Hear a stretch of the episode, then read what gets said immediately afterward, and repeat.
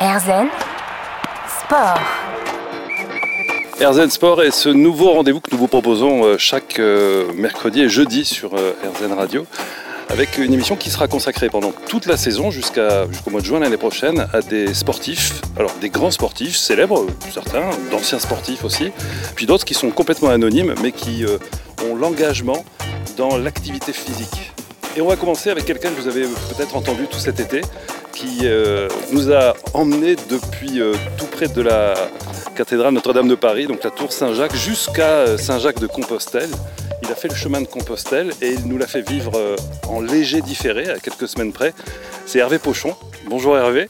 Bonjour Roland, bonjour à tous. Et je suis vraiment ravi d'ouvrir cette, cette, saison sport donc avec un sport qui est naturel, celui de la marche à pied. Et euh, poussé à son extrême quand même, parce que plus de 1800 km. On reste ensemble pendant une heure et on va découvrir euh, ben, les coulisses du chemin de Compostelle. À tout de suite. Erzen Sport. Cette première émission Erzen Sport se fait en marchant. Bon, c'est pas vraiment du sport, c'est une petite balade que j'ai la, joie de faire avec euh, Hervé Pochon. Je me sens un peu honoré parce que moi j'ai entendu euh, le, chemin de, Saint-Jacques à Compostelle tout l'été sur RZN Radio.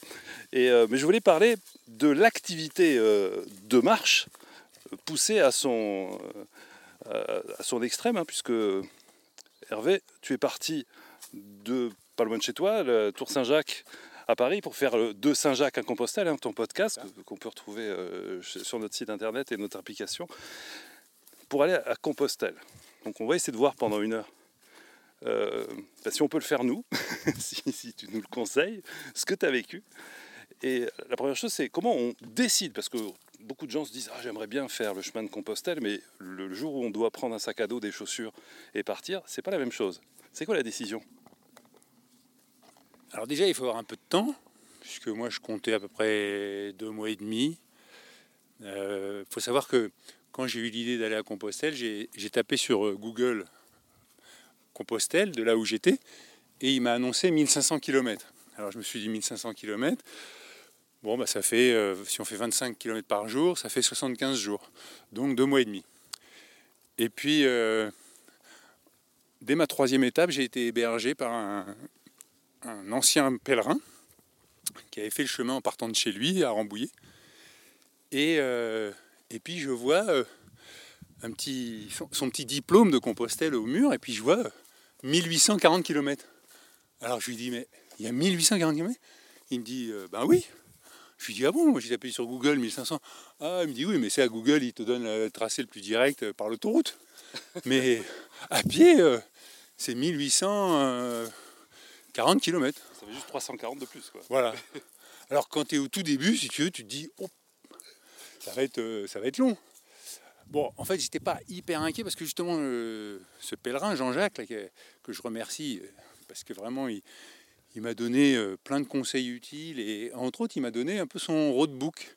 Et j'ai vu les étapes qu'il a faites et j'ai vu que en 80 jours, il était arrivé à Compostelle. Donc je me suis dit, bon, bah, ça va, il avait bien planifié son truc. moi, qu'on me dise, je savais que je partais pour marcher 80 jours, en gros.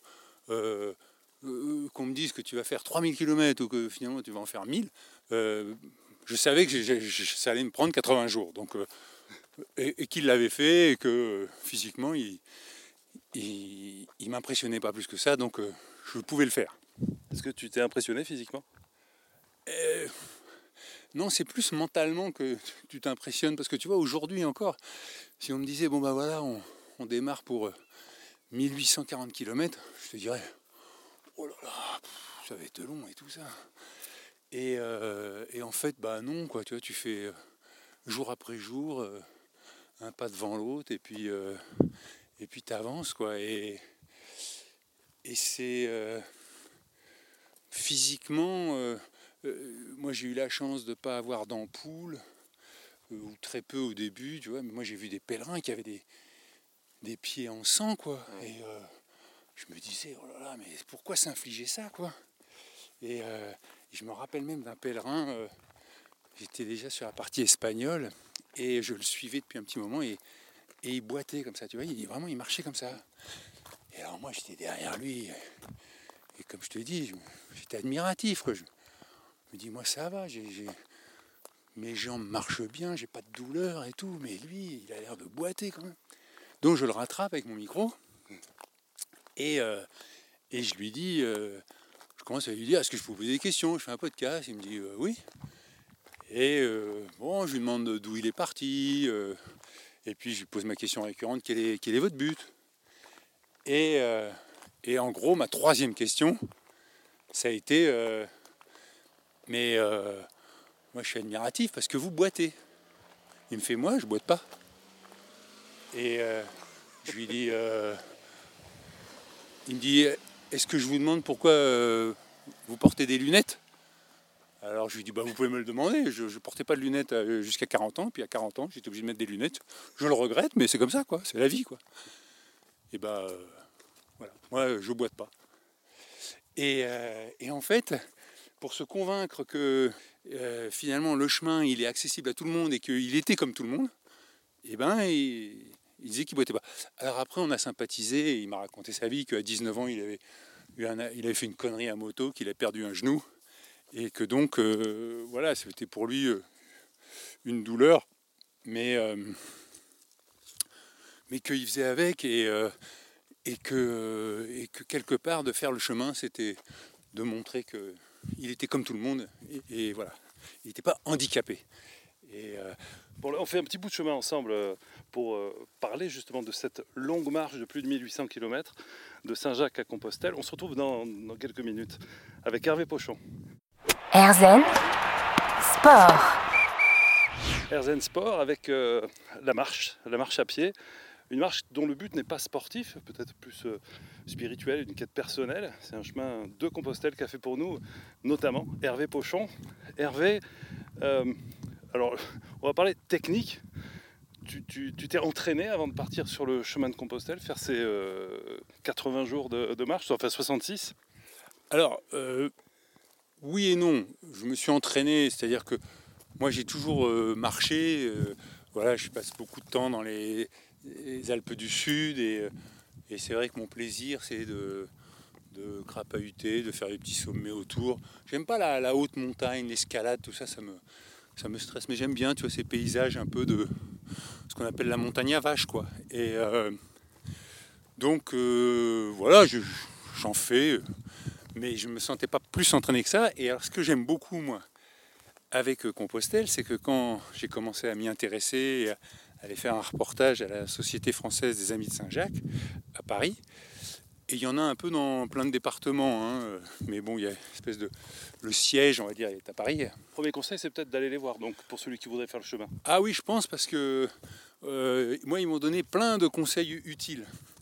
Et entre autres, ils m'ont dit bah, c'est pas la peine de se préparer, le chemin, il est accessible à tout le monde, mais il faut juste. Euh, euh, y aller progressivement. C'est sûr que si dès le premier jour tu veux te taper une étape de 25 km, eh ben, tu risques de, de souffrir euh, deux, trois jours après avec tes ampoules, ça va commencer à, amplifier, la douleur va augmenter et tu vas être, mal. quoi.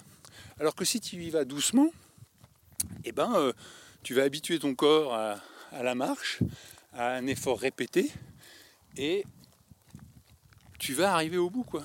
Donc vraiment, euh, le, chemin, il est, et c'est moi c'est ce que j'ai aimé, c'est qu'il est pour tout le monde. Quoi. Alors il y a un truc qui est très...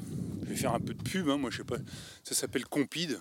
On m'en a parlé, je, je suis parti avec ma petite boîte de Compide. Et puis euh, dès que j'ai eu une ampoule, pof, j'ai collé ce truc là-dessus.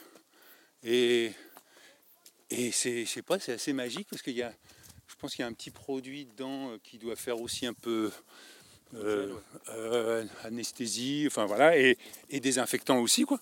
Toujours est-il que moi, le lendemain, je remarchais euh, et, au bout de 2-3 jours, c'était cicatrisé et j'ai pu enlever mon truc et, continuer la marche. quoi. Le sport sur RZN Radio, avec euh, pour cette première émission Hervé Pochon qui euh, a réalisé le chemin de Compostelle en interrogeant tous les gens qui croisaient, ou en tout cas beaucoup, pour leur demander quel était leur but. Question, est-ce que ce chemin est un chemin physique ou un chemin initiatique? On va savoir ça dans quelques instants, en tout cas, la vie d'Hervé Pochon.